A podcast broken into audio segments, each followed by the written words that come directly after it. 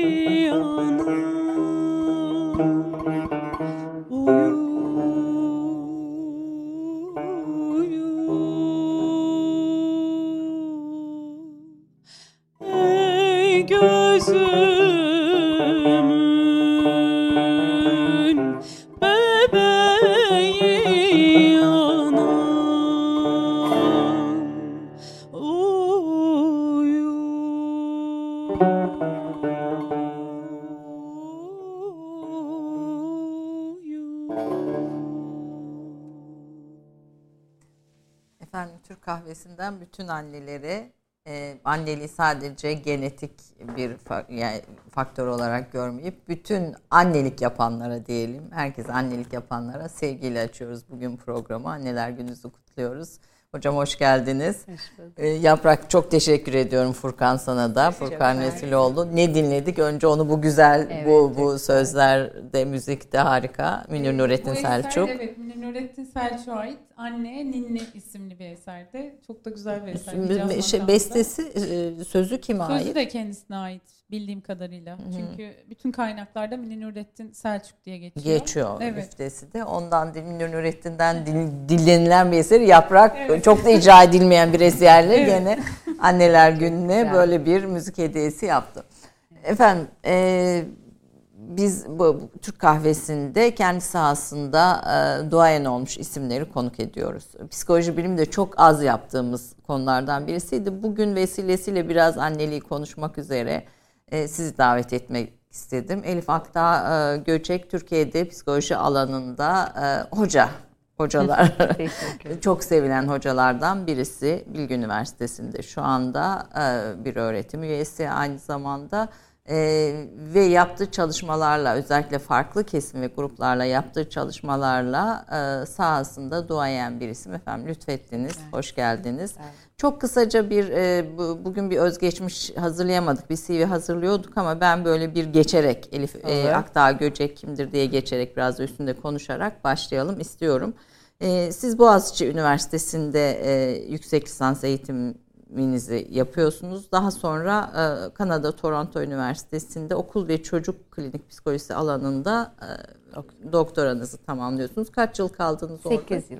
sekiz yıl Toronto'da ve orada da çalıştınız aynı zamanda. Tabii sadece. Tabii. Yani uzmanlığı almanız için orada çalışmanız gerekiyor. E, tezinizde klinik ve klinik olmayan gruplarda annelerin çocuklarını anlama kapasitesi ve duygusal ulaşılabilirliklerini araştırdınız. Hı hı. Ve bu, bu kitap olarak sanırım evet. e, yaş, yayınlandı. Bu nasıl bir çalışma hocam?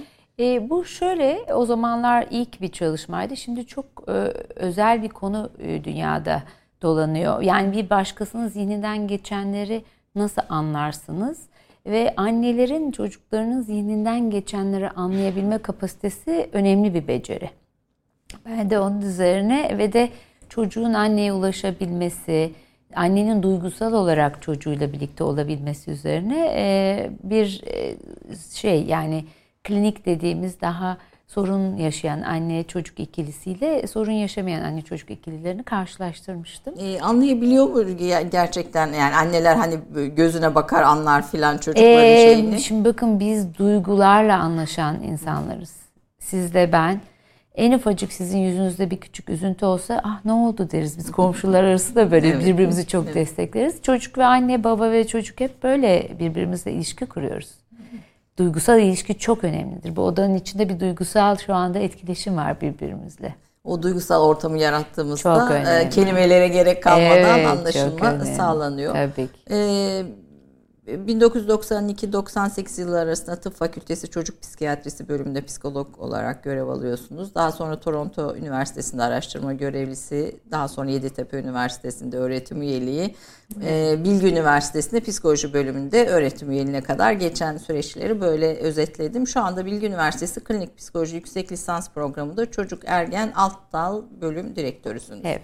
Ve aynı zamanda Türkiye'de Bebek Ruh Sağlığı Derneği Başkan Yardımcılığı evet. görevini yürütüyorsunuz. Başkanıydınız bildiğim kadarıyla. Başkanıydım. Onu bir başka güvendiğim e, uzmanı devrettim. E, her zaman başkan olmamız gerekiyor. Yeni yeni sesler, peki, soluklar e, iyi oluyor. Aynı zamanda ebeveyn çocuk ilişkisi ve travmaya maruz kalmış farklı çocuk kesimleriyle yürüttüğünüz uluslararası evet. projeler var. Bunlara evet. programın ilerleyen dönemlerinde yetişelim, e, değinelim istiyorum. Evet. Şimdi anne nedir ve anne kimdir de aslında biraz başlayalım. Evet. Ee, annelik babalık genlerle e, ve ge- gelen bir şey midir? Yani biz anneliği nasıl öğreniyoruz böyle bir hani hiçbir evet. eğitime gerek kalmadan işte nenelerimiz, anne evet. kendi annelerimiz falan gibi böyle annelik öğrenilebilen, evet. yapılabilen bir şey midir? Evet.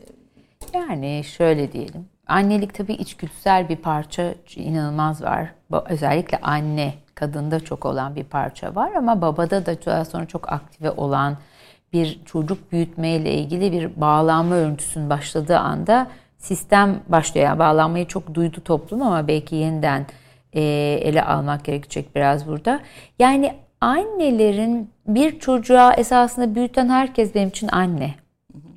Bu bir e, çocuğu bir çocuk esirgemeden aldıysanız ve siz büyütüyorsanız orada da annesiniz.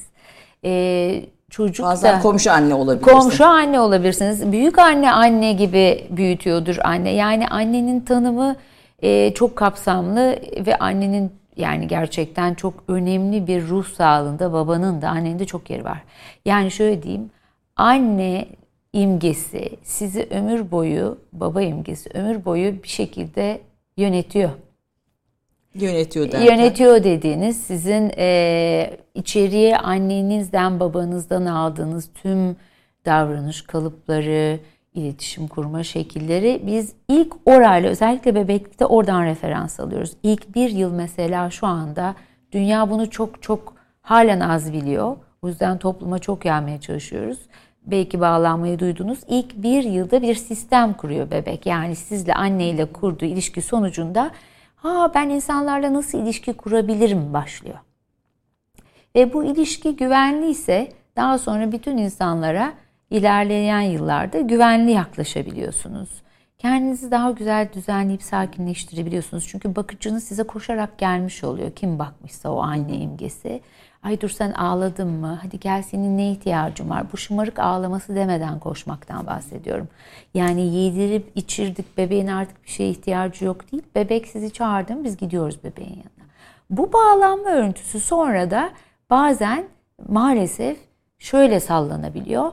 Ee, diyor ki mesela anne depresyonda olabiliyor. Hali olmuyor annenin. Kimse destek vermiyor anneye. Annelik çok önemli ve kutsal bir zaman ve bunun tüm toplumca desteklenmesi gerekiyor. Annenin yardımı yoksa hem ev işi, hem gömlek ütüleme, hem çamaşır, hem bebek olamaz. Böyle bir şey yok. E, bebeğe özel bir zaman gerekiyor ve eğer annenin bu, mesela Anadolu'da çok vardır, kırk gün lohusa yataktan çıkmaz, yemek gelir. Biz bunları şey, büyük şehirlerde çok kaybettik. Aslında şehir anneleri e, çok, çok daha zor durumda. Tabii. Tabii tabii. Çünkü bir köy büyütür bir çocuğu diye bizim çok güzel atasözlerimiz var. Yani burada önemli olan bu annenin çocuğa cevap veren, çocuğun her an ulaşabileceği annenin, bakım veren kişinin daha sonra o ilişki kurma örüntüsünde işte güvenliğe ya da güvensiz, ben kimselere güvenemem ya da kimseye ihtiyacım yok ki diyen yetişkinlere dönüşebiliyoruz. Ama burada biraz çok korkutucu olmamak adına şeyi diyorum. Yani bizim bu örüntülerimiz hayatta karşımıza çıkan İnsanlarla değişebiliyor Allah'tan. Mesela çok iyi bir eşiniz varsa, hı hı. sıcacık bir ilişki size kurabildiyseniz bu güvenmeyen ilişki güvenli bir ilişkiye dönüşebiliyor. Şimdi tabii Türk dizileri malum etkiliyor toplumsal evet, yapıda ve oraların evet. hepsinde bir anne figürü var. O dizi var. Yani son Doğru. günlerde çok izlenen evet. dizilerde ve o anne çocuğun çocukların hayatını zehir eden bir anne hmm. ve o bir devamlılık içinde sürüyor ve bir şekilde de bir umutsuzluk şey daha evet, aşılıyor insana. Hı. Yani ben böyle takılıyorum. Annelikten istifa edesim geliyor. Hani bunları evet. böyle görünce elbette bütün anneler sağlıklı, kendi ruh sağlıkları yerinde olmayabilir. Elbette evet. sorunlu anneler olabilir. Ee, burada bu travmalar, e, annenin travmaları çocuğa nasıl yansıyor? Bunun yansımasının, iyileştirmenin yolu yok mu? Hı. Şimdi bu önemli bir soru. Şu anda dünyada epigenetik dediğimiz böyle genlerle travma geçiyor mu diye bir çalışmalar var. Bence çok önemli. Çünkü neden? Çok travmalarla e, yaşamış bir annenin doğumda bebeğe travmatik bir genetik aktarım yaptığı bulunuyor. Çok enteresan bir şey yani bu. Yani genlerle, genlerle travma geçiyor. geçiyor. Evet. Yani siz mesela bir göç yaşamış olabilir. Evet. De, savaş, de göç... Tra- toplumda travmayla bebeği doğurduğunuzda çok daha ağlayan, çok daha huzursuz bir bebek doğurmanıza sebep oluyor. Genlerle geçiyor. Ama şunda e, bir şey söylemek istiyorum. Yani genlerle ben travmayla geldim, e, mahvoldum, şimdi de bebeğim travmatik olacak demiyoruz. Çünkü neden? E, dediğim gibi travmalarla maruz kalsanız bile farkındalığınız yüksekse, çocuğa bunu yansıtmazsanız, bebek huzursuz bir bebek bile olsa ona gidip koşarsanız, sarmalarsanız, benim yaşadıklarımı çocuğuma yaşatmayacağım derseniz ya da anneniz çok sert bir anne, çok travmatik bir çocukluktan geçtiniz, tacizlere uğradınız ama ben çocuğuma bunu yapmayacağım derseniz bu travmalarla geçen ebeveynlik modeli de deriz biz buna. Onu kesiyoruz biz. başarabiliyoruz. Yani başarabiliyoruz yani. tabii tabii. Yani ama mutsuz... farkındalığımızın yüksek olması farkındalık gerekiyor. Farkındalık kendi kendimize sağlayabilir miyiz ee, peki? Valla farkındalık çok önemli bir şey. İnsan ruh sağlığının en önemli kısmı. Mesela biz patolojiyi şöyle adlandırıyoruz. Ya siz kendinizde bir sorun var deyip bir destek alıyorsunuz ya da bir kendinizle ilgili çalışmaya başlıyorsunuz ya da çevreniz size diyor ki bu olmuyor. Yani işte mesela evi temizliyorsun, çocuklar perişan durumda. Çünkü mesela bu Covid'de görüyoruz. Covid'de titiz anneler iyicene şey oldu. Çocuk ruh sağlığı perişan durumda olabiliyor. Çünkü titizlik ve kazımaktan anne kendine ve çocuklarına vakit ayıramıyor. İşte bazen çevre diyor yani yapma bunu işte. Niye böyle yapıyorsun bak. O zaman bu iki mesaja bakıp o zaman ben bununla ilgili ne yapmalıyım? Bakın insan yaşamı kendinizle çalışmak üzerinedir. Yani biz e, canlı varlıklarız ve çok etkileşim içinde ve değişime çok müsaitiz. Yeter ki değişmek isteyelim. Kendimizle çalışma kelimesinin burada altını çizelim. Çok evet, önemli bir şey söylüyorsunuz. Tabii ki. Yani çalışarak değiştirebiliriz. Travmalar tabii genetik ki. olarak geçiş geçse Olsa bile. bile tabii ki. Evet. Terapiler, e, kendinizle ilgili işte okumalar, farkındalıklar ya da size iyi gelen bir şeyleri yapmak. Mesela toplumsal biliyoruz ki birilerine yardım etmek çok iyi bir duygudur. Mesela gönüllü çalışmalarda çalışmak, birilerine el vermek bize iyi gelen şeyleri arttırdığımız zaman ya da hobiler, sanatsal aktiviteler, spor bizim böyle bir kendimizi tedavi edici çok gücümüz var. Çok şimdi eski ben. annelerimizle bizim anneliğimiz ve evet. bizden sonraki şimdi yeni jenerasyonun anneliği arasında bir fark görüyor musunuz? E, tabii var. E, yani tabii kırsal kesim şehirde arasında Anne, da fark var. Annelerde nesil farkı aslında. Var. Yani nesil farkı anneliği nasıl etkiliyor? E, Annenin algısını, yorumunu. Yani daha bilinçli anneler, günümüzün anneleri okuyorlarsa ve farkında işte bu televizyon programlarını seyrediyorlarsa anneler çok çabalıyor günümüzde. Tabii çalışma koşulları şehirdeki annenin zorlaşıyor. Hem iş yaşamı, hem desteğin azlığı. Hem e, ama işte kayınvalide ve eşi aynı anneliği bekliyor yine. Çocuğa da bakacaksın. Orada biraz daha yıpranılan bir anne modeline geçiliyor. Yani o yüzden anneliğin farkındalığı yükseldikçe çocuğa da vakit ayıramadığı için kendini suçlu hisseden bir anne de var. Bence en önemli faktörlerden biri anneliği etkileyen. Bakın eskiden çocuklar dışarıda oynardı. Şimdi evdeler. Evet. O kadar üzülüyorum ki ben dışarıda oynayan çocuklardım. Saatlerce oynardım. Hepimiz öyle mahallede evet, oynayan. Evet mahallede oynardık. Şimdi mahallede oynayan çocuk bir kere yorgun argın eve geliyor. Yemeğini yiyor. İşte biraz yıkanıyor, yatıyor, uyuyor. Yani o annenin devamlı dökme, yatma, zıplama, altta komşu var diyen, eleştiren, devamlı ay ben nasıl bir çocuk yetiştirdim diyen gözü çok fazla. Dışarıdaki oynayan çocuğu anne görmüyor ki, çocuk istediği gibi oynuyor. Yani çocuk ruh sağlığına çok aykırı bir şeyde yaşıyoruz. Keşke her mahallede bir çocuk parkı ve rahat rahat oynayacakları alanlar olsa. Anneler biraz çocukların işte biraz gözetmenler eşliğinde tabii hani anneler arası nöbet tutarak dışarı koysalar da şu atladın, zıpladın, döktün, üstüne döktün nasıl yiyorsunlar azalsa annelikte rahatlasa. Bu müdahaleler bebek çocuk ruh sağlığını tabii yetişkin olduğunda nasıl etkiliyor peki hocam? Çok etkiliyor. Yani ben son yıllarda ebeveynlerle şunu çok çalışıyorum. Yani bir yıl içinde çocuk birdenbire çatal bıçak kullanıp efendim nasılsınız demek zorunda değil. on sekize yani evden gidene kadar çocukla çocuğa bir şey aktarma, ahlaki değerler, nasıl davranılır, yalan söylemez gibi değerler aktarma çok yılınız var. üç yaşındaki bir çocuğu biz hiç oturmadan kalksın masada yemek yesin diyen anne babaları görüyorum ben. Otobüste hiç kalkmadan oturması gerektiğini düşünüyor. iki yaşındaki bir çocuk kalkmadan duramaz. Yani ben size şöyle bir şey söyleyeyim. Burada ebeveynlikte işte bilgi çok önemli. Çocuk bilgisi, çocuk nörolojisini artık biliyoruz. Beyin şöyle buradan böyle olgunlaşıyor. Prefrontal, arkadan başlıyor evet, olgunlaşıyor. Ön bölge bizim dur, düşün, hareket et bölgemiz. Bu bölge çok geç olgunlaşıyor. Ve biz e, bakın ilkokula eskiden yedide falan başlardı. Doğru yaşlar bunlar. Çünkü neden? Talimat alma, oturma, kıpırdamadan bekleme, biraz daha dinleyebilme kapasitesinin arttığı yaşlar. üç yaşındaki bir çocuğu biz e, aynı bir yetişkin gibi davranmazsa çok kızıyoruz. Mesela çocukların zıplaması, atlaması lazım. Koltuklarda zıplıyorlar. Çünkü kaba motorun gelişmesi için bu çok önemli bir şey. zıplamak, atlamak, hareket etmek, koşmak. E şimdi ben okullara da bile biliyorum, koşmayın diyorlar bahçede. Ama çocuk koşmak zorunda. Evet, yani kısıtlamayla. Çok sizin size son yıllarda gelen anne babalar, yani aslında ergenlik de sizin çalışmalarınızda, hı-hı, ve oraya da geleceğim, koruma altındaki, evet, çocuklar, travma altında çocuk istismar konularına, ama e, size son yıllarda gelen ebeveynler, anne babalar daha çok hangi çocukların ilişkin şikayetlerle geliyor? Yani ben daha anne çocuk baba çocuk ilişkisinde çalışıyorum, her şeyde değil, ama şöyle bir şey de genellikle işte çocuğu yaşının gelişimsel seviyesinin ötesinde beklentiler olduğu zaman çok yıpranmış bir ilişki gelebiliyor. Akademik olarak zorlanmalarla gelebiliyorlar.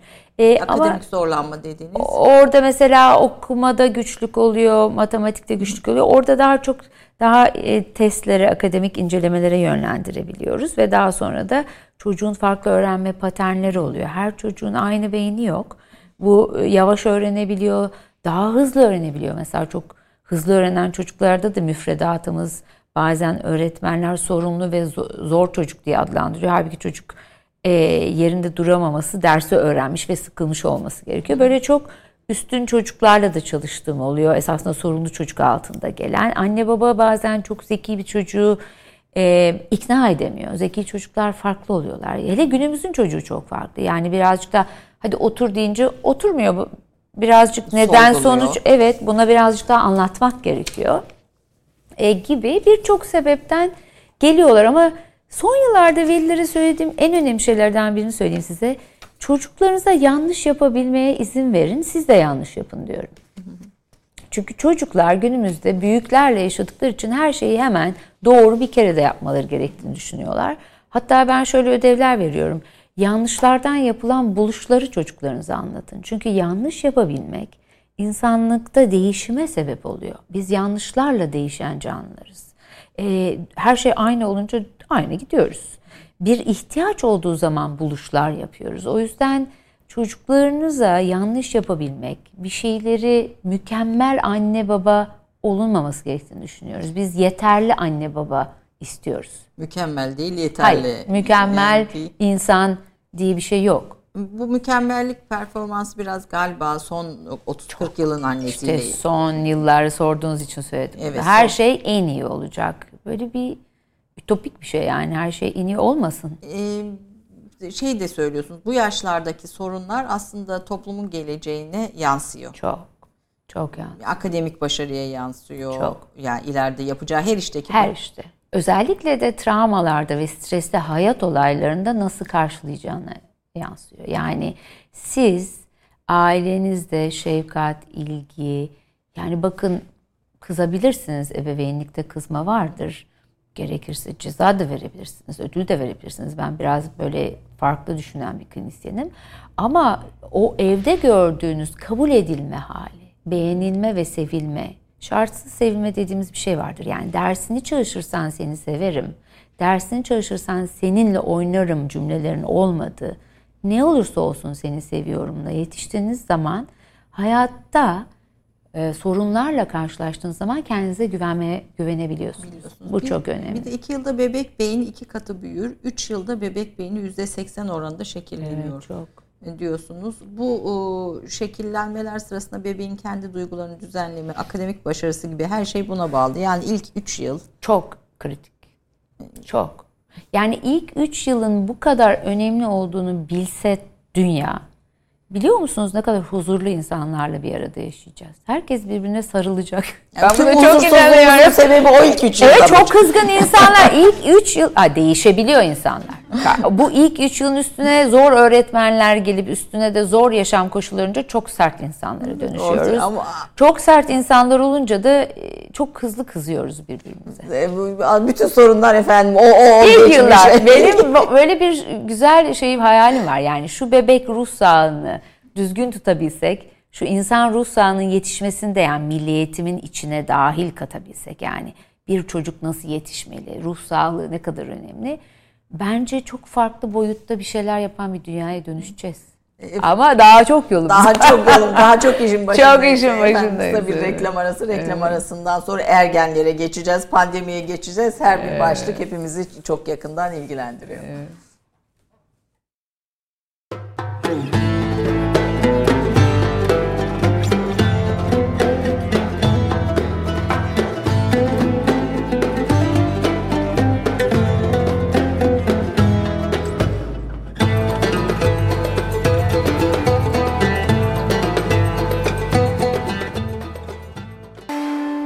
Vakıf Katılım'ın sunduğu Türk Kahvesi devam edecek. Vakıf Katılım'ın sunduğu Türk Kahvesi devam ediyor.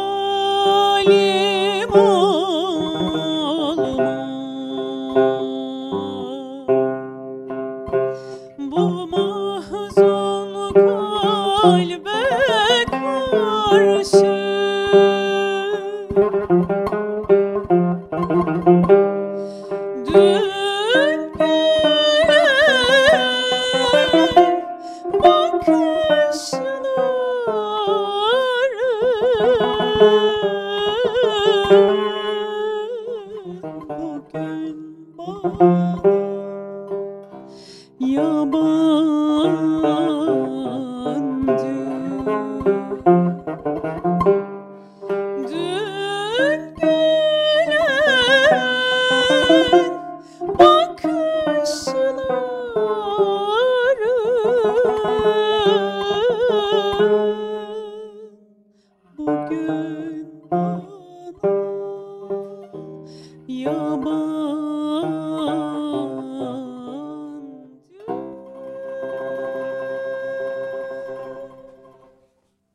galiba her eve bir müzik şeyi evet, de koymak çok, lazım değil mi? Sakinleştirmek çok, için. Çok. O bir üç yaşta müziği de illa şart koyuyor. Tabii çocuk beynine çok lazım.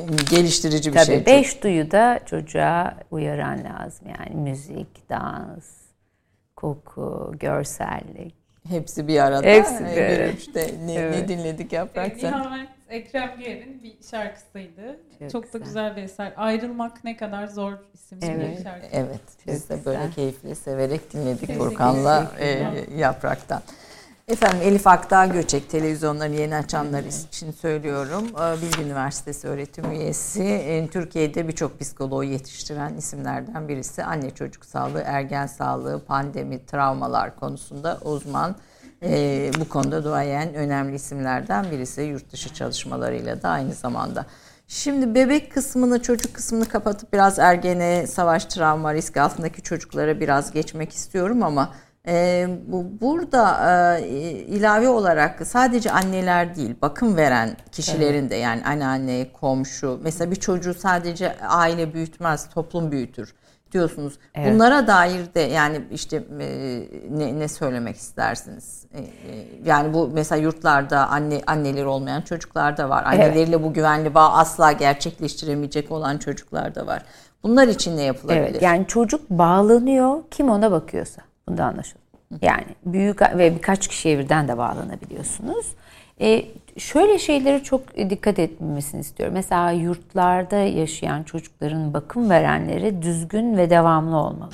Hı hı. Yani o çocuk bir bakım veren bakıcı anneye bağlandığı zaman bu anne üç ayda bir değişmemeli. O işte orada biz gerçekten kırıyoruz o bağlanma örüntüsünü ve tabii ki şöyle oluyor ama bir bakım veren hem sekiz çocuğa bakıp hem de her tarafı toplayıp hem de çocuğa duygusal olarak E, ulaşılabilir olamaz. Yani, yani bu ne demek? Evet, evet, şefkatli sarıl, gel bana sarıl dediği zaman kucağına alamaz. Hı. O yüzden bakım veren herkesin bir ikinci etrafı toplayan kişiye ihtiyacı var. Yani ben mesela çalışan anneye de, kurumdaki anneye de bak, ilk sorduğumuz soru şudur. Doğum yaptıktan sonra bebeğin o ilk ilk üç yılında, beş yılında size kim destek verdi? Yani çünkü çocuk gerçekten her işini bırak bana sarıl dediği an sarılmalıyız ona. E, kurum veren ya da bir büyük anne, mesela büyük anneler çok güzel bakabiliyor dedeler ama mesela televizyon karşısında oturtabiliyorlar çocuğu. Çünkü televizyon hareket halinde. Halbuki televizyon ilk yıllarda bebek beynine son derece zararlı bir alet. Ama günümüzün bakım veren bakıcısı olarak kullanılıyor. Çünkü çocuk sabitleşiyor ama ciddi olarak nörolojik kayıplarla çocuklar bize geri dönebiliyorlar. Ee, ekrana buradan çok kısa bir parantez evet, açalım. açalım aslında. Ekran, gibi. telefon, iPad vesaire. Çok zararlı. Çok. E, nasıl bir zarar? Yani şöyle zararlı. Bebek esasında emeklemeye başladığı zaman referans alıyor bebek bizle ilişkisel olarak. Ve bu referanslarla duyguları, düşünceleri anlamaya başlıyor. Bir de çevreyi gezip, emekleyerek keşfetmesi gerekiyor. Sonra kalkması gerekiyor. Sonra düşmesi, sonra top oynaması. Bütün bunları... Konuşmayı, her şeyi durduruyor televizyon. Bebek böyle karşısında kala kalıyor ve bütün o nörolojik gelişimi durduruyorsunuz. Bu yasak. Ben şimdi annelerin, bakıcıların, bakım verenlerin ellerinde telefonla restorana gittiğini görüyorum. Çocukların ki sabit olsun, otursun.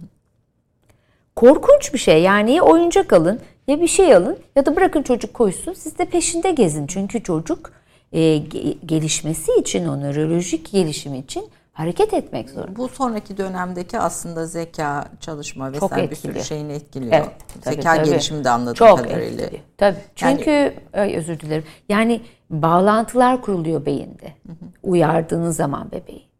E, bu bağlantılar kullanılmazsa da bir müddetten sonra bağlantı kurulmamaya başlıyor. O kadar kritik bir dönem. Bebek ve erken yaşlar. Yani İlla ki sonra zaten ekranla tanışacak yani zaten. Tabii bu, tabii. Bunun, bunun aceleniz yok ama onun da şey. saatleri falan hep çok çok dikkatle Peki bu, bu ortamda babanın yerine? Baba günümüzde araştırmalar babanın inanılmaz önemli olduğunu gösteriyor. Mesela kendine güvenden ve akademik başarılı baba çok devrede. Yani baba içeri girerse bunu anneler, babaanneler biraz daha desteklerse tabii ilk meme verirken, emzirirken zorlanabiliyor baba ama bir alt değiştirebilir, gazını çıkarabilir, yatırabilir ve babanın bağlanması çok erkenden başlarsa bebekle arasındaki ilişki e, çok hızlı çocukla bambaşka bir pencere açıyor baba. Baba dış dünya ile ilgili çok güzel bir köprü çocuk için. Mesela babalarla ilgili araştırmalarda babanın böyle güreş ederek oynaması var ya, acayip güzel bir e, ilerletiyor çocuğu. Neden? Çünkü baba böyle sert sert oynadığı zaman, tabii aşırı sert oynamamalı. Ya da hızlı hızlı futbol, top, ki kız çocuklarıyla da oynanmalı bu. E, okula giden çocuk birisi ona çarptığı zaman ağlamıyor. Çünkü babasıyla bu şey oyuna çok alışık. Hani hatır hutur gürültülü. Babaların apayrı bir repertuarı var. Ve tabii anneleri de desteklemeleri gerekiyor. Yani soluk alması için. Yeni bir dünya. Mesela ben şu anda babalara diyorum ki gidin kızınızı araba galerine gezdirin. E, lastik değiştirmeyi öğretin. Çünkü neden? Ben size şöyle bir veri söyleyeyim. Mutlu evliliklere bakıyorlar. Boşanmanın az olduğu günümüzde. Eğer e, kadının içinde erkeklik imgesi varsa, yani babanın içeri koyduğu futbol izlemek, e, işte dışarılarda bir şeyleri erkeklerle halledebilmek, baba bunu öğrettiyse, kadın da oğlana, erkek çocuğuna işte biraz çamaşır yıkamak, biraz dedikodu, biraz alışveriş yapmak öğrettiyse, bu ikisinin evliliği çok uzun sürüyor. Evet, bu yeni güzel bir, bütün kültürlerde yapılıyor. Ama erkek çok maço yetişti, bu kadın işi yap yapamam. Kadın da ay bu ne ya, erkek ben futbol seyretmem. Bu ikisinin evliliği şu anda günümüzde çok hızlı dağılıyor. Evet, sorunların birisi iki dünyayı birbirine evet, anla, yani anlamamak. Bu ne demek? Babalar içeri girecek, kız çocuklarını da erkek çocuklarını da yetiştirirken aynı şekilde daha önce anneler de erkek çocuklarına hadi gel bulaşık yıkayalım, hadi çamaşır yıkayalım, gel bakalım birazcık alışveriş yapalım gibi kadın dünyasını tanıyacak. Bu iki dünyayı içinde barındıran kişi çok daha partneriyle mutlu bir evlilik sürüyor. Çünkü kadın oturup futbol izliyor. Vay gol attı falan deyip ortak bir e, alan söylem çıkıyor. Şimdi evet. Siz uzun süre Kanada'da da yaşadınız. Kanada'da evet. Göçle oluşan bir toplum sonuçta. Çok. Yani bir, çok. Zaten ülkenin tarihi de ortada. Evet. Ve orada çalıştınız. Orada önleyici çalışmalar dediğimiz evet. riskli gruplar, savaşlar, göçler hı hı. veya travmalarla baş etme noktasında farklı bir model var mı burada bizim de en azından evet. e, ilham alacağımız? E, Valla şöyle diyeyim, yani Kanada dünyadaki suç oranının en düşük olduğu ülkelerden biri. Ve e, şey çalışmasını yapmışlar, fizibilite çalışmasını yapmışlar. Yani bakmışlar ki hapishanelerdeki kişilere bakmak, hukuk sistemi falan hepsi çok daha pahalı. Önleyici çalışmaya geçtiğiniz zaman oraya gidişin yolunu kapatıyorsunuz. Önleyici çalışma dediğiniz şey şu.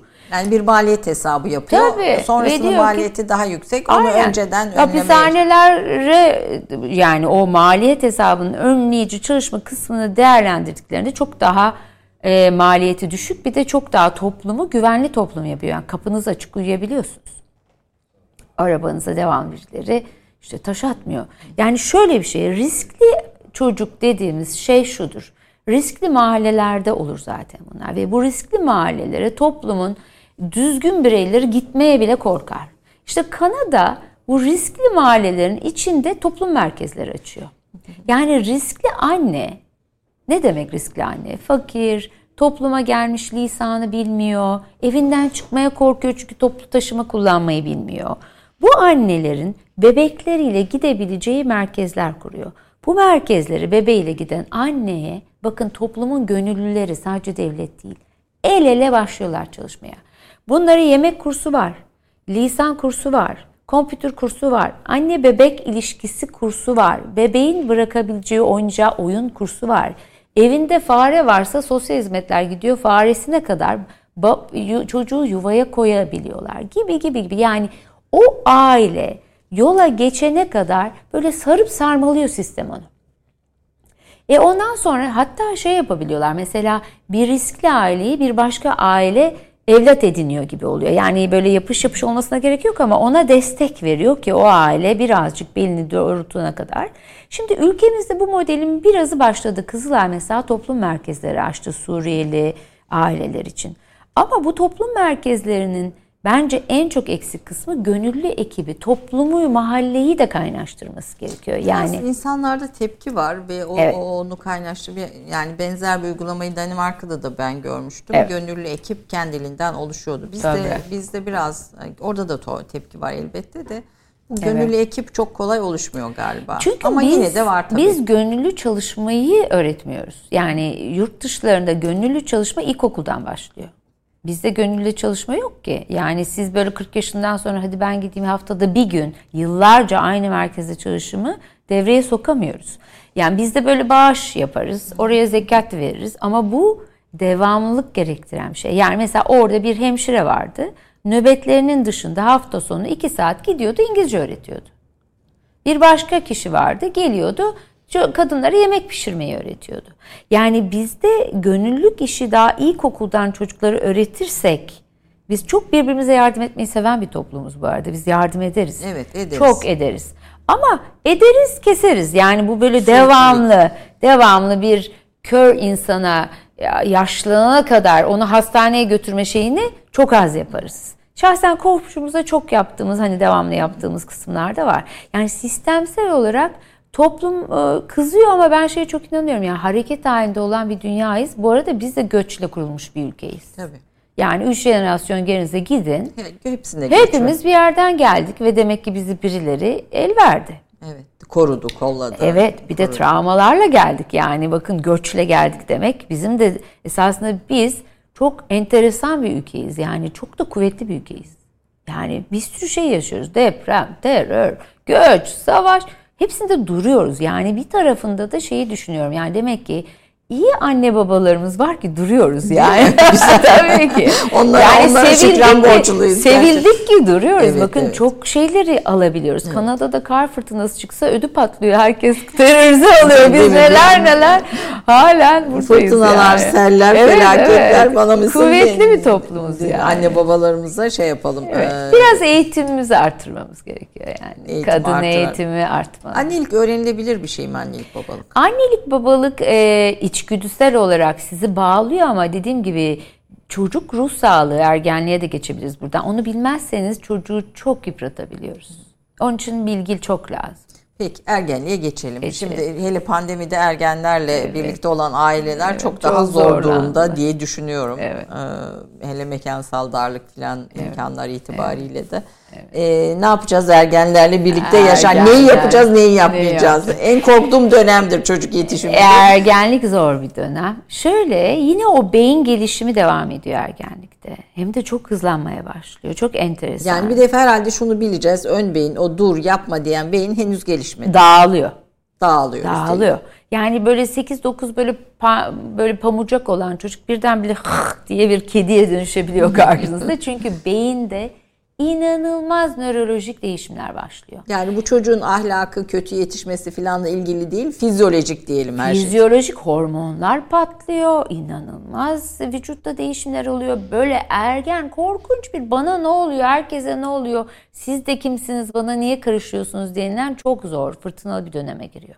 Şimdi burada anne babaların eskisi gibi ay gel sana bir sarılayım, hadi de şunu niye topla, niye ders çalışmıyorsun diyen o böyle birdenbire günümüzün gençliği de biraz daha anne babasına bir şey diyebiliyor ki ben bunu severim. Hakarete geçmediğiniz müddetçe itiraz edebilmek önemli bir beceridir. Çünkü ileride patronunuza da benim maaşım niye artmıyor anca öyle dersiniz. Der tabii, tabii. Bunu öğrenerek. Tabii ki. Haksızlığa uğradığınız zaman pardon itiraz ediyorum ancak anne babanın size izin vermesiyle geçer. E, ebeveynlik modelleri vardır. Çok sert ebeveyn, otoriter ebeveyn dediğim bitmiştir. Hiçbir pazarlık hakkın yoktur dediğiniz ebeveynlik modelinin çıktıları iyi değil. Çünkü siz daha sonra hakkınızı isteyemeyen kişiye dönüşüyorsunuz. Ama biraz daha gel bakalım bu derse ne zaman oturacaksın o zaman söyle bana deyip ama ipleri de ergene bırakmamanız gerek. Ergenlik çünkü hakikaten kendini kontrol edemediği bir dönem aynı zamanda. Biraz böyle ipleri böyle birazcık at sürer gibi yani biraz ipleri Teşekkür. Uzatıyorsunuz ama ipler sizde. Hı hı. Yani o pazarlık payını yapmak bir de size kızan ergene e, yıkılıp dökülmemek artık bu beni sevmiyor değil. Bu birazcık farklı bir kimlikle eşleşmeye geçiyor. Yani işte artistler daha önemli oluyor. Arkadaşları daha önemli oluyor. İşte akraba ziyaretine ben gelmesemler başlıyor. Çünkü ben arkadaşlarımla olmak istiyorum. Bunların hepsi ergenliğin çok sağlıklı, içine farklı kişilik yapılanmalarını alıp acaba bu mu olsam, şu mu olsam, kim olsamın baktığı bir örüntü. Fakat ergenliğin en büyük tehlikede olduğu dönem şu, ergenler çok ekran başındalar artık. Onu diyeceğim. Twenge'yi, Jean Twenge'nin biliyorsunuzdur evet. çalışmalarını, evet. araştırmalar. Evet. iPhone nesli, iyi nesli evet. diyor yani evet. iki bin on bir evet. sonrasında ve evet. bunun bağlanmayı azalttığını araştırma yani. bulgusu olarak söylüyor. Gerçi araştırma bulguları tartışılıyor filan, hani onlar ayrı bir bilimsel evet. saha ama biz de somutta görüyoruz bunu. Evet. Şimdi bakın biz sizde göz kontağı evet. kuruyoruz. Yani ekranlarla ben yeni böyle romantik gençlere bakıyorum evet. üniversitede. Şöyle ilişki kuruyorlar ekran üzerine. Yani e, birbirimize okumayı bıraktığımız zaman duygularınızı ve o empatik ay ne oldu bugün sana sorusunu soramazsınız. E, ilişkiyi çok değişik bir ilişkiye geçiyorlar. Enteresan olacak ama benim için en önemli olan ergenlik döneminde spor, sanat, hobiler öğrenildiği dönemdir. Yetişkinlikte bunları tekrar devreye sokmak, yani hiç kayak yapmadıysanız kayağa kırkta başlayanı evet. az görürsünüz ya da bir yürüyüşe, yani sporun, sanatın ve de hobilerin, kendinizle nasıl vakit geçirirsinizin tam öğrenildiği dönemde çok başka bir sanal dünyada olduğunuz bir yere, orayı yok edemeyeceksiniz. Artık bu çağın bir parçası o. Ama ebeveynlerin mutlaka E, çocuklarıyla bu ekransız bir şey yapabilmenin alanları açması gerekiyor. Onu da çok imkan sağlamıyorlar ama. Şöyle yapıyorsunuz, çok sevdiği bir arkadaşını da alıp gidiyorsunuz. Sizle gelmeye, yani o hani babamla annemle bir yere gittim işte ama bir arkadaşını da alıp hadi gel pikniğe gidelim diyebilirsiniz. İki de top alıp. Ama bu bir savaş zaten. Ebeveynlerin ekranlara karşı verdiği, ama ebeveyn de oturup bütün gün televizyon seyredip ekran başındaysa modelliyorsunuz. Ya anne baba da iletişimle oradan. O zaman çok zor bunu içerik. Ee, sizin bir bahsettiğiniz bir şey var. Yüz e, mimikler üzerine, iletişim deneyimi üzerine. Çok. Şimdi bu aslında iPhone, yani iPhone dediğimiz akıllı telefonlarla birlikte telefonda iletişim hakim olmaya başlayınca o birbirinin duygusunu anlamama her çağ, her yaş için geçerli çok, değil mi? Tabii tabii. Yani siz, birisi sizi ekrana bakarak dinlediği zaman sinirleniyorsunuz ya da televizyona bakarak. Çünkü biz çok iletişim ve yani duyguyu okuyan, inanılmaz önemli bizim için. Biz vücut dilini de okuruz. Yani ben size şimdi sırtımı dönüp konuşsam sinirlenirsiniz. E, bütün bunlarda tabii ilişkinin kalitesi çok düşüyor. Ve ergenler için çok ciddi bir partner ilişkisi nereye gidecek enteresan yani. Benim için çift ilişkisinin çok zorlanacağı döneme girecekler. Ya bu yani telefonlarla büyüyen ergenler evet, için evet. söylüyorsunuz evet. yani. E, yeni evliliklerde de çok çatlamalar var zaten. Boşanmalar artıyor. Görüyor Hep musunuz bu, siz yeni şey e, tabii, gelen iletişim için. Çünkü dinleme sanatı. Zaten mesela yurt dışında çift terapisine gittiğiniz zaman, burada da var mutlaka, sizi ilk bir iletişim becerilerine yolluyorlar. Yani karşısındaki nasıl dinlenir, nasıl anlanır. Ergenlerde de öyle mesela. Ergenlerde anne babaya önce dinlemeyi öğretiyoruz. Niye bunu yapmadın, odan niye dağınık değil de e, önce ergenin ne kadar meşgul olduğunu anlamak, onu bir ona bir alan açmak, sonra düşüncelerinizi söylemek gibi karşımızdakini önce duyduğumuzu, anladığımızı söylememiz çok önemli. Pandemi ergenlerle olan ilişkide başka da bir pencere açtı, çocuklar çok. dahil olmak evet. üzere. Pandemi döneminde gördüğüm kadarıyla da hani daha zor bir ergenlik dönemi zor. gelişiyor. Pandeminin hem çocuk hem ergen için oluşturabileceği handikaplar, sorunlar evet. ve sonrası için ve bundan çıkış için önerileriniz ne olur? Evet. Şimdi ben pandemi dönemini bir hayat olayı olarak algılıyorum. Yani bir depremde yaşadığımız zaman bu bir hayat olayı. Ve çocuklar hayat olayları yaşandığı zaman anne babalarına bakarlar. Biz bu hayat olayını nasıl baş ediyoruz ailece? Şimdi eğer anne baba panik halindeyse, çok ağır depresyonlardaysa, e, hayat olaylarının nasıl üstesinden gelindiğinin modellerini içeri alıyoruz. Tabii bunu değiştirebiliriz sonra ileride kendi farkındalığımızla, ama ergenlerle yaşam sırasında ya da çocuklarla en çok dikkat edilmesini önerdiğim şey, kendinize iyi bakın. Anne babalara söylüyorum. Kendinize iyi bakın derken Derken görünüm. işte online'dan spor yapabilirsiniz. Ergen sizi spor yaparken görür. Müzik dinleyebilirsiniz. Güzel bir radyo açarsınız. Ekransız sadece müziği dinlersiniz. Dans edersiniz. Ev, güzel bir yemek pişirirsiniz. Çocuğunuzu çağırırsınız. Hadi gel marulları sen yıka. Ergeni çağırırsınız. Şu domatesi bana keser misin? E, buralarda... Bir şey yokmuş gibi davranılmaya da karşıyız. Yani bir şey oluyor, bir hayat olayı oluyor ama biz yine de bunun üzerinden gelebiliriz. Şimdi mesela şey çok önemli. Mahvolduk, dünya yok oldu, çok kötü bir söylem. Biz, ben çok inanırım insanlığa. Yani biz insanlar bir sürü şey atlatmışız. Bir sürü pandemiyi atlatmışız. Tarihimize bakın. Tabii. Neler aşmışız, neler bulmuşuz, neler yaratmışız. Çocuklar haberlerde, televizyonda da biraz buradan sesleneyim. Hep çok kötü şeyleri duyuyorlar. Dünya yok oluyor, terörizm. E, anne babalara diyorum ki ne olur biz insanlar ne kadar güçlüyüz, kuvvetliyiz. Bunu da siz söyleyin bari. Televizyonda buluşları, şeyleri az yer veriyoruz. Güzel haberleri. Ama çocuklar da çok korkuyor tabii. Dünya elden gidiyor, patlıyoruz, mahvolduk, kıtlık var falan, şey işte ısınma. Bunlar biz insanlara güven vermek ve anne babanın biz insanlar neleri başardık şimdiye kadar ya da ben buradayım hiç merak etme, biz bunları başarırızı duymaya ihtiyaçları var çocukların. Çok ihtiyaçları var. Bunu tabii anne babanın da ruh sağlığı buna çok her zaman e, yani mümkün evet. şey im, imkan vermiyor. Ara ara söyleseler. Ara yeter. Peki ergenlik yaşının yükseldiğini evet, sizde. otuza kadar beyin değişiyor. otuza kadar. otuz çok kötü. Yapmayın hocam otuza kadar ergen olmasın. Ya şimdi ben üniversitede hocayım. Üniversite bir ile dört arasında bile farkı görüyorsunuz. Her er, şimdi bakın her ergen aynı şekilde fırtınalı ergenliğe girmiyor. Kimisi çok daha güzel geçiriyor ergenliği, kimisi çok fırtınalı geçiriyor. Ama işte onu diyorum liselerde, ortaokullarda ders çalış, test üzerine biraz daha spor, sanat, biraz daha kanalize etsek bu ergenleri bu kadar fırtınalı geçmeyecek esasında. O psikik enerjiyi kanalize ettiğiniz zaman bir ergen yani dört haftada dört gün futbol ya da bir basket oynadığı pamucak geliyor zaten.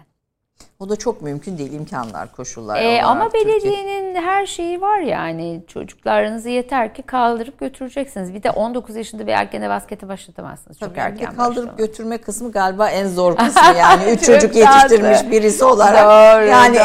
En zor kısmı o demek kaldırıp götürme kısmı. Demek ki o zaman belediyeler kısmı. Servis sunacak. Ona yani o da öyle zor yani. Bence evet. Her şey olabilir ama o kaldırıp götürmeyi evet. Başarma kısmı galiba evet. En doğru doğru kaldırıp götürme zor, zor bir kısmı. Pandemi sırasında çocukları anlamak durumundayız diyorsunuz. Bunu derken evet. Kastınız nedir? Şimdi pandemi şöyle endişeler kişilerin içinde çok değişik şekillerde çıkabiliyor ve çocuklarda mesela çocuğa önce gelelim. Bu kelimeleri kullanıp biliyor musun anne baba ben çok korkuyorum bu dünya patlayacak yok olacak demiyorlar. Bunu böyle çok ağlayarak uyku uyumak istemeyerek yemek yemek istemeyerek gösterebiliyorlar. Biz çocukların ne olduğunu, nasıl düşündüğünü anlamak için biraz onlarla vakit geçirmemiz gerekiyor. Bir şeyi öğretmediğimiz, bir şeyi söylemediğimiz anlar yaratmak gerekiyor. Yani ne demek? Oyun oynayabilirsiniz. E, oyunda da şunu şöyle yap, bu evi de buraya koy diyerek değil. Hadi sen ne istiyorsan onu oynayalım diyerek. Ya da bir yürüyüşe götürebilirsiniz. Yani bu hiçbir şey demediğiniz anlarda çocuklar size bir sürü şey anlatmaya başlıyor. Ya da yatarken sohbet edebilirsiniz. Hani kitap okumayı falan yeni jenerasyon seviyor ama hep bir şey vermekle meşgulüz. Bir şeyi dinlemeye alan açmak. Hadi gel sohbet edelim mi? Diyebilirsiniz. Bunu ergenlerle de yapabiliyoruz. Ergeni alıp hadi gel iki dakika bana yardım et derken siz bir şey söylemezseniz ergen bir şey söyleyebiliyor. Ya da bir arabayla bir yere gidiyorsanız eğer ekrana bakmıyorsa ki ergen rica edebilirsiniz. Bir sohbet açabiliyorsunuz. Burada ergen size bir sürü şey endişesini anlatabiliyor. Bu arada bu dizilerin sizin Netflix vesaire gibi dizilerdeki özellikle uyuşturucu kullanımı falan üstünden evet. Şeylere de itirazınız var. Çok var. Modellemeler. Çok, çok. Bunlar etkiliyor mu gerçekten? Yani izledikleri ergen tabii, açısından bakıyor. Ergenler, sanatçıları, futbolcular herkesin o kişilik gelişiminde e, çok içeri alırlar. Şimdi... E, bu kadar içkiyi, sigarayı, alkolü, uyuşturucuyu modelletirseniz e, de, zaten denemeye çok açık bir beyindeler. E, çok riskli buluyorum ben toplumda bunların bu kadar gösterilmesi gerektiğini. Buna dair araştırmalar var mı hocam? Yani izleme ve izleme ile birlikte kullanım e, artışı falan üstünden. Yani mutlaka var ama ben daha çok şiddet üzerine izlemeleri biliyorum. Hı hı. Şiddet içerikli mesela oyunlarda. E, beynin şiddeti gördüğü zamanki reaksiyonu düşüyor artık. Yani birisi böyle kanlar içinde yatınca o beyin biz alarma geçeriz ne oldu deriz. O aldırmıyor.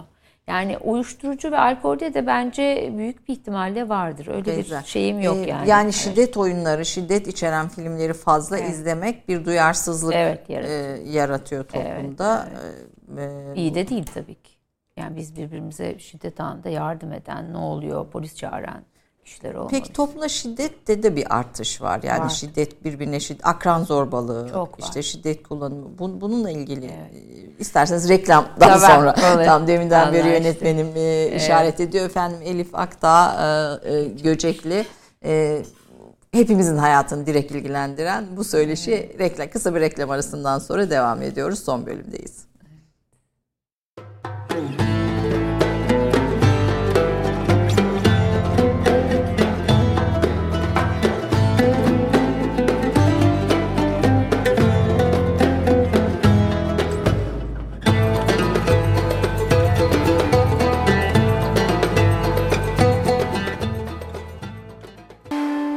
Vakıf Katılım'ın sunduğu Türk Kahvesi devam edecek. Vakıf Katılım'ın sunduğu Türk Kahvesi devam ediyor.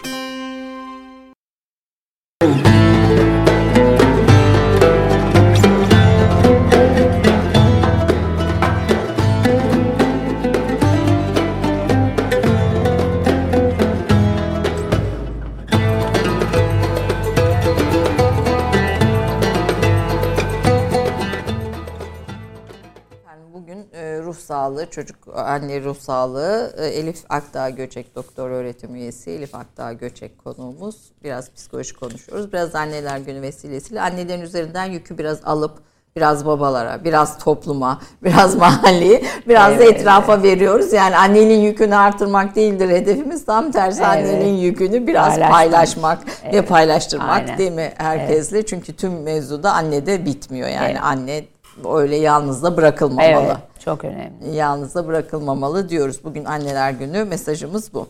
Ee, çocuk e, istismarı konusu var. Siz evet. bu, bu, bu sahada çalışan birisiniz. Evet. Ve sonrası tabii. Bir de ondan sonra o çocuk nasıl topluma evet. kazanacak? Bununla nasıl baş edecek? Ee, bir de bir duygusal istismar var. İhmal ettiğimiz. Bu Hı-hı. ikisiyle ilgili de bir değerlendirme almak evet. isterim sizden. Şimdi bunun e, hani... Dedik ya, önleyici çalışma nasıl yaparız? Çocuk istismarının önleyici çalışmasının en ön başı bizim toplumumuzda, bunu yine ileri gelişmiş ülkelerde çok görüyoruz. Biz de yani çok geri bir ülke değiliz ama şey kısmımız çok, ruh sağlığı ayağımızda çok işimiz var. Şimdi bir bebek daha doğarken anne babaya eğitim verilse ve anne bebeği daha karnında taşırken bir bebek nasıl bakılır başlasa, sonra da bebek hemşireleri ya da ruh sağlığı uzmanları eve gidebilse, o annenin depresyonda çocuğu ihmal mi ediyor? Evde çocuk güvenli, prizler falan kapalı değil mi? Çocuk odasında güneş var mı? Yani anne babanın çocuğa sunduğu ya da bebeğe sunulan ortamın daha ilk başından istismarla ilgili önlemlere geçiyoruz. Burada tabii devlete bir görev yüklüyorsunuz. Çok. Belediyelere, köylere kadar uzanan bir bebek eve daha doğmadan başlayan çok sıkı el ele bir çalışma. Yani komşu kişi için de bir sorumluluk sahibi. Yani bu bebek çok ağlıyor, ne oluyor? Ben bunu bir sosyal hizmetlere bildirmeliyim kısmı da istismar şeyidir. Ama bakın, ortada ve annenin desteklenmesi gerektiğine çok inanıyoruz ve istismar dediğimiz şeyi bazen anne farkında olmadan bilmiyor. Mesela nasıl bilmiyor? İşte kaynar tencerenin sapını ocağın dışında tutabiliyor ya da dedenin ilaçları masanın üstünde kalabiliyor. Bir de işin tabii cinsel istismar kısmı var. Oralarda da, cinsel istismar kısmında da, yani daha ileri istismarda çocuk mesela maalesef evimin içindeki çok yakın bir kişiden gelebiliyor bu. O zaman da anne bebeği ya da çocuğu ya da çocuklarını alıp evin içinden çıkamadığı için, farkında bile olsa, ağzını kapatıp durabiliyor. Şimdi burada ne oluyor? Bizim görevimiz çocuk istismarı, ihmali gibi yerlerde toplum olarak içeri mutlaka bir çocuk yetiştirilirken öğretmenler, herkes devrede olup, mesela bu anne kendisine çok şiddet uygulayan bir babayı dört çocuğuyla bırakıp çıkamıyor. Evet. Çıksa bile kalacağı kadın sığınma yerleri çok kısıtlı oluyor. Üç ay sonra, beş ay sonra hadi diyorlar. Böyle olmaması gerekiyor. Yani istismarın başka kişilerden, yani annenin o istismarcı kişiden ayrılıp kendi başına çıkabilmesi için yine devlete maalesef uzanan, yani toplumun burada yetersiz kalıyor. İçeriye çünkü mutlaka dışarıdan bir kişiler girmeli diyorsunuz. Girmeli, bir göz çocuğu büyütürken el ele bu gözü açmalıyız. Ama tabii bunun da bir oranı, bir şeyi var. Mesela öğretmen, mahalle, köşedeki polis amca, muhtar hepsi bir çocuk büyürken bakabilir, sohbet de edebiliriz. Bir çocuğun vücudunda moruklar devamlı varsa hepimizin görevi buraya ne oldu diye sormak. Annem beni merdivenden itti deyince biz onu bildirme yükümlülüğümüz var artık. Çünkü bu çocuk daha sonra işte çok istismar uğrayan çocuk çok kızgın bir bireye dönüşüyor. Sonra evet, yakıp yıkmaya başlıyor etrafı. Yani çok kızgın oluyorlar. Ve toplumun suç oranını çok artırıcı. Evet. Bir de erken annelik var yani. Erken annelik. Erken işte evlilikler. Ben size biraz önce ergen beynini anlattım. Evet. Şimdi on altı yaşındaki bir beyin yapım aşamasında olan bir beyne bir bebeği emanet edemezsiniz. Eskiden Anadolu'da olduğu zaman işte anneanne alırdı bebeği. Anne ev işi yapardı. Evet. Ama şimdi daha yalnız ve izole büyütmek zorunda kaldığı zaman anne ergen, ekrana bakacak yani. TikTok izleyecek, bir şey yapacak. E bebek orada ağlayacak. Yani ergen beyninin bir bebeğe bakabilmesi imkansız. Şu andaki bilgilerimize göre o daha kendisiyle meşgul. E, çok ihmale uğruyor bebekler. E, çok karşıyız biz erken evliliklere maalesef. Yani çocuk doğurmamaları gerekiyor. Veya bu olacaksa da illa bir şey aileden bir destek alınması. Aile desteği çok çok gerekli. Şiddetin toplumda da arttığını görüyoruz. Evet. Yani bütün bunların bebeklik, anne bebek bağlanması, aile ilişkileri, ebeveynlik modellemesi falan, bütün bunların içinde bu artışı siz bir uzman gözüyle nasıl görüyorsunuz toplum ruh sağlığı? Valla artış çok yüksek oranda devam ediyor. Yani sadece aile içi şiddet de değil, hani kadına yönelik yok. Şiddet ama genel olarak da. Ama filmlere de bakalım. Benim zamanımdaki filmlerde bu kadar şiddet var mıydı? Yoktu yani. Kanlar uçuşuyor, kafalar kopuyor. Yani ben anlamıyorum dünya niye böyle bir bize şiddeti bu kadar normalleştiriyorlar. İzlettiriyor. İzlettiriyor. Hiç çözebilmiş değilim, bilen varsa. Yani bunların bizim zamanımızda daha ahlaki değerlerin, doğru davranış, yalan söylememe, paylaşma üzerine olan bir sürü şey seyrettiğimi hatırlıyorum. Şu anda aldat, yalan söyle, onu bunu kazıkla, bir de öldür, çal çırp gibi topluma seslenen diziler, filmler dünyada böyle yani. Bir de, yani biz bunu niye bu insanlığı yapıyoruz çözebilmiş değilim. Ama çok yanlış bir gidişattayız. Yani çünkü bunun seceresinde torunlara kadar uzanan bir şeyde gidiyoruz. Şiddetin e, normalleştirilmemesi artı daha küçücük yaştan. Bakın şöyle, eti senin kemiği benim diyen bir toplumun çocuklarıyız biz. Yani dayak bizde normalde Normal. normaldi. Şimdi onaylamadığımızı biliyoruz. Ama içimizde anne babayken böyle hortluyor. Biz onu hortlaklar, hayaletler çıkıyor. Yani sizin anneniz size bir terlik fırlattıysa çocuğunuza kısaca şak diye terliği fırlatabiliyorsunuz. Ama çocuk şöyle düşünüyor. Hmm, kızınca ne yapılır? Kızınca şiddet kullanılması modelleniyor ise bu zincir olarak devam ediyor. Yani anne babanın ve toplumun görevi şiddet nasıl düzenlenilir öğretmesi gerekiyor. Nasıl kendini sakinleştirebilirsin? Anne kızdığı zaman önce kendini sakinleştirecek, sonra çocuğu sakinleştirecek ve şiddeti kullanmadan. Tabii bu şiddetin nasıl kullanıldığını öğrenme, nasıl öğreniyorsanız öyle devam ediyorsunuz. Ta ki bana babam vururdu, ben çocuğuma vurmayacağım diyorsanız bitiyor o şiddet aktarılan. Ama mesela biz çok büyük çaplı bir... Başarılı e, oluyor bu böyle. Tabii tabii. Buna karar veren ebeveynler vurmuyorlar ama bu sefer de ne yapacağını bilemiyorlar. Yani ebeveyn disiplini okumaları gerekiyor o kişilerin ki hani çocuğa sonsuz izin de verilmez. Sınırlar çok önemlidir. Ama bir araştırma var. Çocuk ve Haklarını Koruma Platformu altında yapılmıştı. Tüm Türkiye çapında yapılmıştı. Mesela birçok ebeveyn çocuğuna küfrediyor. Duygusal e, istismar. istismar var. Ya da sen beceremezsin, salaksın diyor. Bunlar hep çocuk ruh sağlığında yine kızıldığı zaman ne yapılırın modellemesi. Yani şiddet ve öfke yönetimi çok önemli bir şey. Çocukta öfke, şiddet daha yönetilemez yaşlardalar. Onlar tamam. Ama biz yetişkin olarak bunu nasıl sakinleştirebiliriz, nasıl düzenleyebiliriz çocuğa öğretmezseniz toplum zaten bir de modelliyor filmiyle, televizyonuyla. Katman katman hemen kızan, işte arabada trafik olunca hemen birbirine bağıran, yumruk atan topluma geçiyoruz. Biraz da mizaç burada. Orası da önemli, doğru. Mizaca da girelim. Şimdi bebeklerde anne babalara şöyle bir şey rica ediyorum. Lütfen yan komşunun hemen uyuyan çocuğuna bakıp niye benim çocuğum uyumuyor demememiz gerekiyor. Bebekler genetik bir paketle doğuyorlar. Bir kodları var. Evet, yani. Evet. Nasıl saç rengi, göz rengi geliyorsa, e, gülme şekli bile yani genlerle evet, geliyorsa, evet. Mizaç da geliyor. Kimi bebek son derece hassas oluyor. Banyo yapmaya, yatmaya, değiştirilmeye ağlıyor. Kimi bebeğe ne yapsanız böyle, ben restoranlara gidiyorum, böyle toza bakarak duran bebekler var. Çok tatlılar yani, onlarla anne babalar her yere giderler. Ama diğeri yerinde duramıyor. Böyle koştur koştur koştur, o anne baba ona bakıyor. O oturuyor, niye bu oturmuyor diyor. Halbuki çok hızlı hareket eden çocuklarımız var. Bu hareket eden çocuklar esasında geçmişte böyle atlarla mesaj götüren atlarmış. Onlarmış yani, onlar esasında ilerinin satıcısı, pazarlaması, halkla ilişkiler olacak, böyle yerinde duramayan çok. Ama biz onları niye o oturuyor, bu oturamıyor diye paralıyoruz o çocukları. Sınıfta öğretmenler de bunları maalesef yapıyor. Bunlar hareket eden çocuklar. Kimisi çok daha kendini düzenlemede zorluk çekiyor. Diyor ki anne beni sallasana, beni uyutsana, bana dokunsana. O bebekle o bebek arasında çok fark var. Bebeğe bakın, biz ebeveynlikte şöyle şeyi çok severim.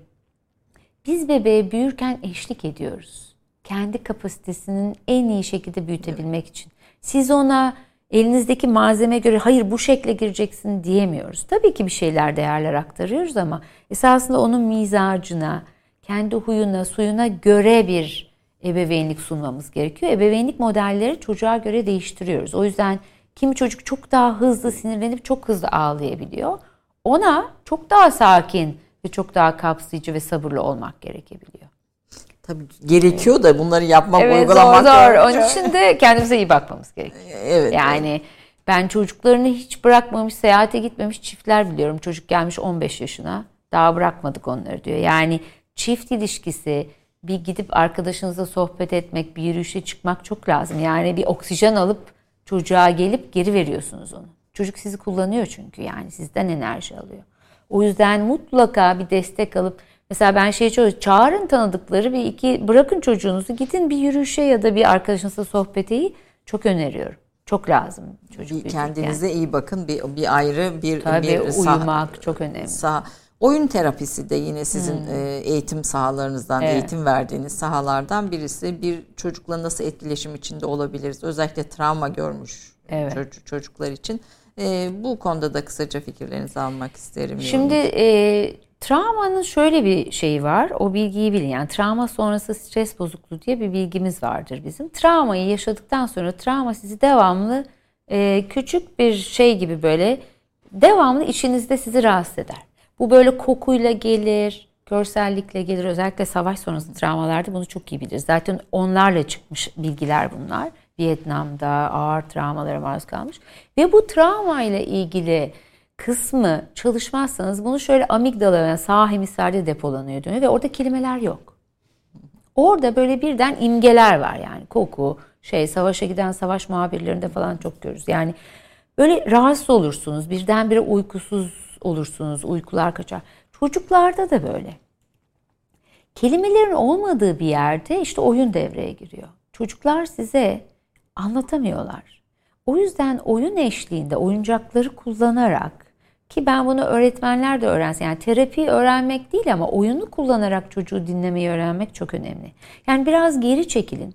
Bırakın dünyanın oyuncaklarını verin. Hayatı anlatabilecek. Mesela erkek çocuklarının ee, şeyleri yok. Yani anne baba figürleri yok. E anne babayı nasıl oynayacak erkek çocuğu? Kız çocuğun da arabası yok falan gibi. Yani bütün yaşamı oynayacak oyuncakları verin ve bırakın çocuk yaşamı nasıl oynuyor bakın. Filmden nasıl etkilenmiş. Çok seyretti. Çocuklar çok fazla şey görüyorlar artık. Çocuk güvenliği konması gerekiyor. Mutlaka telefonlara, bilgisayarlara çok yanlış bilgileri anında görebiliyorlar. Bakalım ne görmüş çocuk, ne izliyor?